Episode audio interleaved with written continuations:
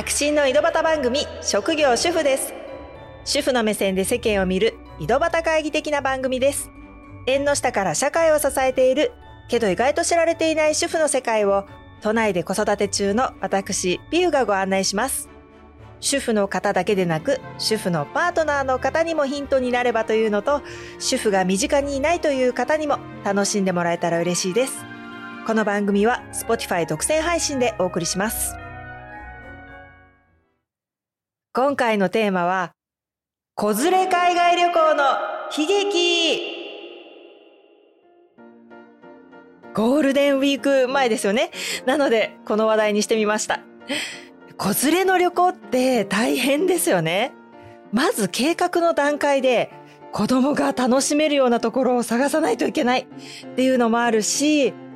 美術館的な静かなところへいくら親が行きたくても、まあ、組み込めないですしね。まあ泊まるところも子供に理解がありそうなところで、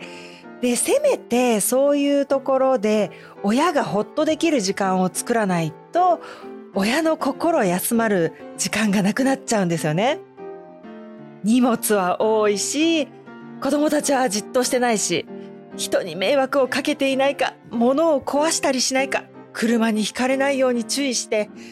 もう四六時中いろんなところに気を配って疲れちゃいますよね。もう今はね、子供たちも大きくなってかなり楽になったんですけど、旅行といえばトイレ絡みが厄介いや、トイレに自分一人で行けるようになるまでは大変でしたね。おむつ時代はおむつ替えができる場所を常に考えながらの行動で、かさばるおむつ替えセットを持ち運んで、でおむつ時代が終わってからも、もう失敗したら大変だから、定期的にトイレ行く？トイレ行くって 声かけをしたりね、あと流す場所わかるかなとか、ありますよね。これね、本当に我が家もご迷惑をおかけした思い出があります。男の子だと一緒にトイレに入ることもはばかられますし男性の方のトイレに行っちゃうと、まあ、一緒にもちろん入ることできないですし一度商業施設で、まあ、子供に行っといでっていうことで男性のトイレに行かせてで大丈夫だろうと思ったら押して流すだけのところならよかったんですけどもうそこの施設はね新しくておしゃれなトイレだったんですね。だから流すボタンがすごい分かりにくかったんですよ。で大人でもね分かりにくい時ありますよね。で私もね女性の方に入ってからああこれ分かるかなと思ったんですけど、まあ、その後で男性トイレに入るわけにもいかず、心配が現実となって、ま、子供がね間違えて非常ボタンを押しちゃったんですよね。もうまだね低学年小学校低学年かその前かくらいだと非常っていう漢字も読めないんですよね。で警備員さんが来てくれてしまいまして平誤り、まあ、ご迷惑をおかけしたっていうことがありました。もう本当に警備員さんすみませんでした。で旅行ですけどまあねまだ日本は買って知ったるというか大体こうだろうっていうのもあるんですけど海外となるとね思うようにいかないこととかアクシデントも起こったりするんですよね過去の旅行で一番大変な思い出なのはギリシャ旅行の悲劇大学の学部の先生と社会人時代にお会いしたことがあって先生が少し前にギリシャに行って島を巡ってきたっていう、ま、それが本当に良かったっていうお話をされてたんですね。で、その後、私もね、もう長いの短いのあるんですけど、何度か海外生活をしまして、で子供が小学校に入学する前くらいの頃は、家族で海外に住んでたんですね。で、ちょっと途上国生活だったっていうのもあって、で、その時のね、旅行先として先生の話を思い出したんですよ。素敵なギリシャ旅行。今住んでるところとは全然違う雰囲気の、まあ、素敵な場所としてギリシャの島を思い出して、で、計画を立てたのが、まあ、パリを経由して、ギリシャのアテネ、それから島にも行こうっていうことにしたんですよ。まずね、始まりから悲劇。パリで電車に乗ってすぐ、スリにあったで、パリで一旦止まって、まあ、ギリシャに行くべくね、空港に向かおうとしたんですね。荷物も多いし、子供もいて、雨の日だったんですよ。だからホテルからタクシーで空港へ行こうと思ったんですね。でも雨だっていうことと、この日たまたまパリの郊外で、なんかね、国際フェスみたいなのがあったんですよ。それでタクシーが全然来なかったんですね。でこれはもう時間がやばいってなってで電車で空港に向かうことにしたんですけど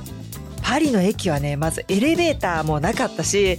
で子供2人いてで急な変更で経路を調べて切符を買ってってやらないといけなかったんですね。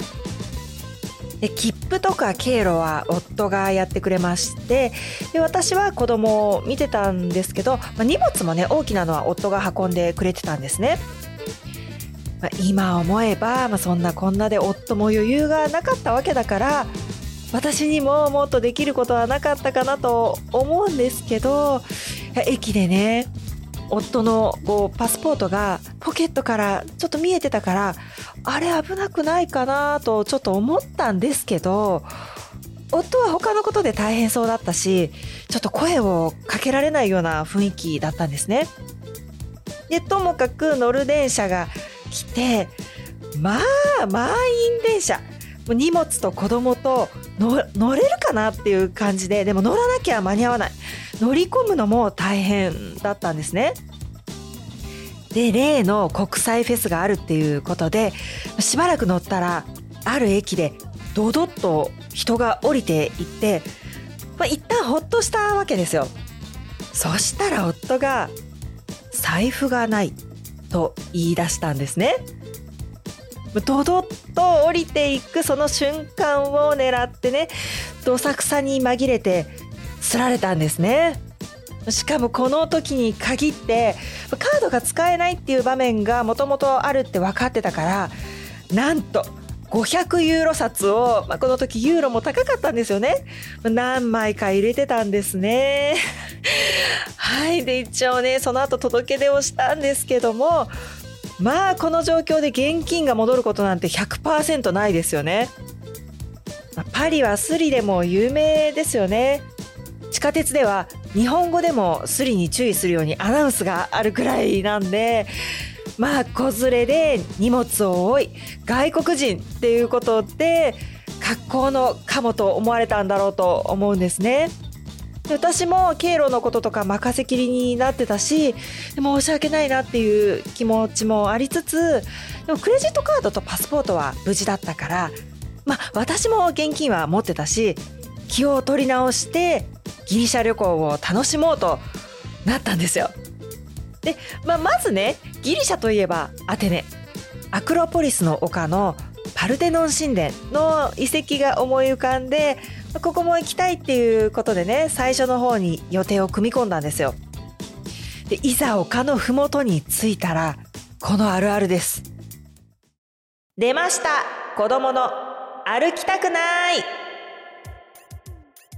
まあ、この辺はね序の口の話ではあるんですけどこれどこに出かけてもありますよね。買い物に行っても公園に行ってもある。しかしね、これギリシャまで来て、もう丘は目の前なのに、ここへ来ての歩きたくない。もうこっちは驚き、苛立ち、焦りですよ。で、無理やり坂道を登らせることも考えたんですけど、それもなかなか難しくて、なんとか気持ちを乗せようと思って、持ってたお菓子を食べさせてみたり、まあ、おもちゃ出してみたり、あと追いかけっこ的な楽しい気分にさせようって、まあ、そういう工夫をしてみたり、まあ、なだめすかしに、なだめすかし、まあ、なんとか登ってくれました。いざ登ったら、まあ、子供たちね、一切遺跡は見ない。まあそうですよね。まあ、ひたすらね、丘の上のアリさんを追いかけて、まあ、タンポポと戯れてね、久しぶりにね、写真を見返したら、もうなぜか長男がタンポポを舐めてる写真が ありましたけど。まあ、でもね、子供は楽しそうだから、まあよかったなって。まあ、天気もいいし親はね遺跡をちゃんと見られて平和な時間だったんですよ。さあ丘を下ろうとなったらですねはい出ました歩きたくないもうね降りる人もいっぱいだから秩序だって降りていかないと周りの観光客の皆さんに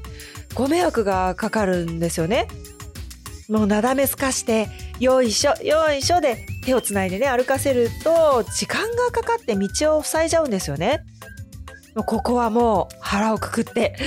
抱っこして階段を降りました。それからアテネの市内を散策してたらねある教会の前で鳩がいっぱいいてで追いかけっこなんかが楽しい年頃だったんですね子供たち。4歳と2歳とか、まあ、そんな感じだったと思うんですけど子供たちが2人して鳩を追いかけてるのを、まあ、私は座って見てたんですね。そしたら誰かがねでかいパンの塊を鳩に投げたんですよ。でその土がついた地面に一旦落ちたパンを次男が拾ってなんとかじった。もうギャー！ですよ。まあでもねここまでは日本でもあることかなと思うんですけど どうかな。次はサントリーニ島で中庭プールぷかぷか事件ギリシャっていうのは本当に素敵な島がいろいろあるんですねでその中でも白い壁と青いドーム型の屋根のコントラストが写真で見て印象的だったんで、サントリーニ島に行くことにしたんですよ。で、ここがまた坂道、階段の多い場所だったんですね。で、泊まったのも島の高台というか、まあ上の方だったんですよ。子連れで大きなスーツケース があるとなると、まあまあ移動は大変なんですね。でもね、まあそれはそれとして、泊まった小さなお宿屋上に小さな温水プールもあってこれなんか温泉みたいな感じで座れる深さなんですね。で子供たちも親もゆっくりしてで朝はね島の景色と海を見て上に登ってきた海があって景色が良かったんですよ。で豪華で優雅なテラスでの朝食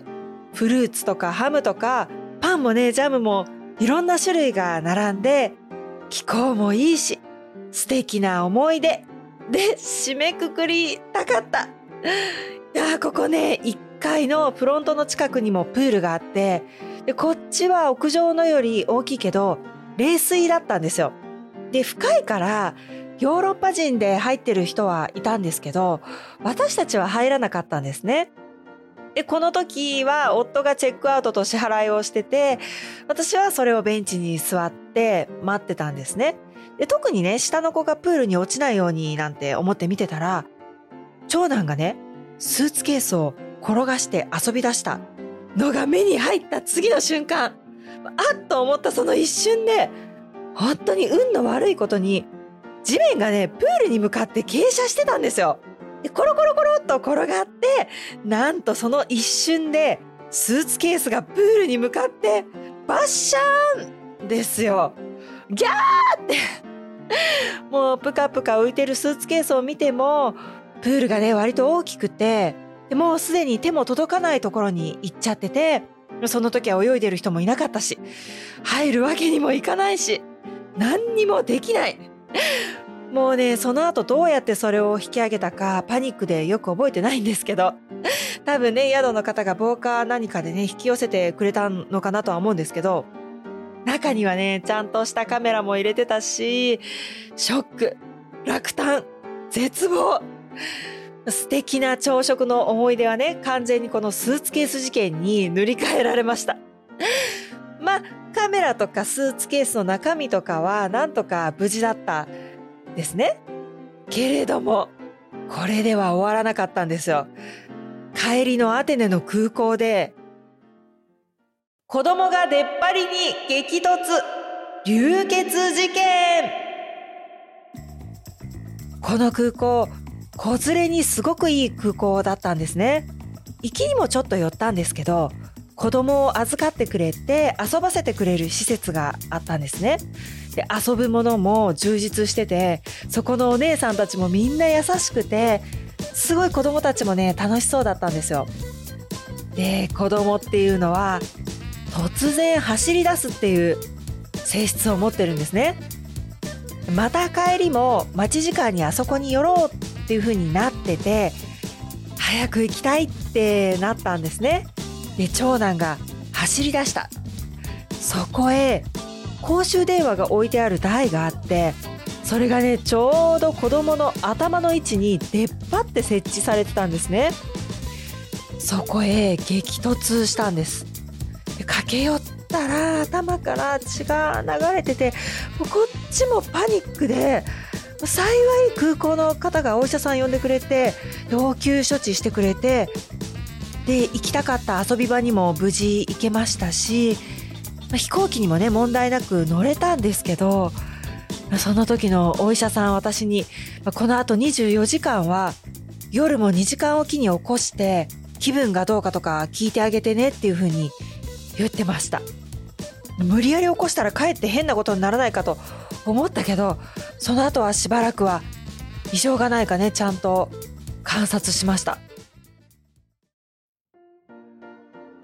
というわけでこうしてお話しすると散々な旅なんですけど写真を見返すと子供たちも可愛いしごめんねっていうのもあるけど、まあ、やっぱり旅行に付き合ってくれてありがとうっていうのもあるし子連れの旅は大変だけどいい思い出だなと思いました。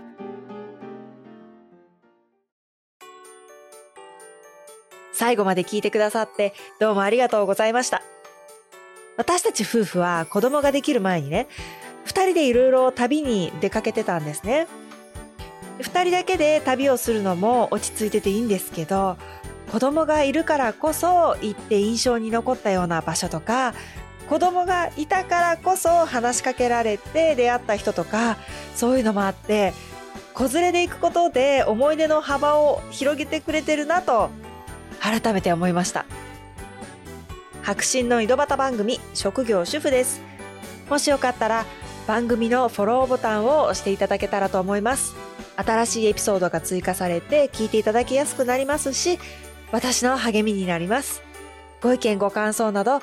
メッセージもフォームやインスタグラムで送っていただけると嬉しいです。それではまた。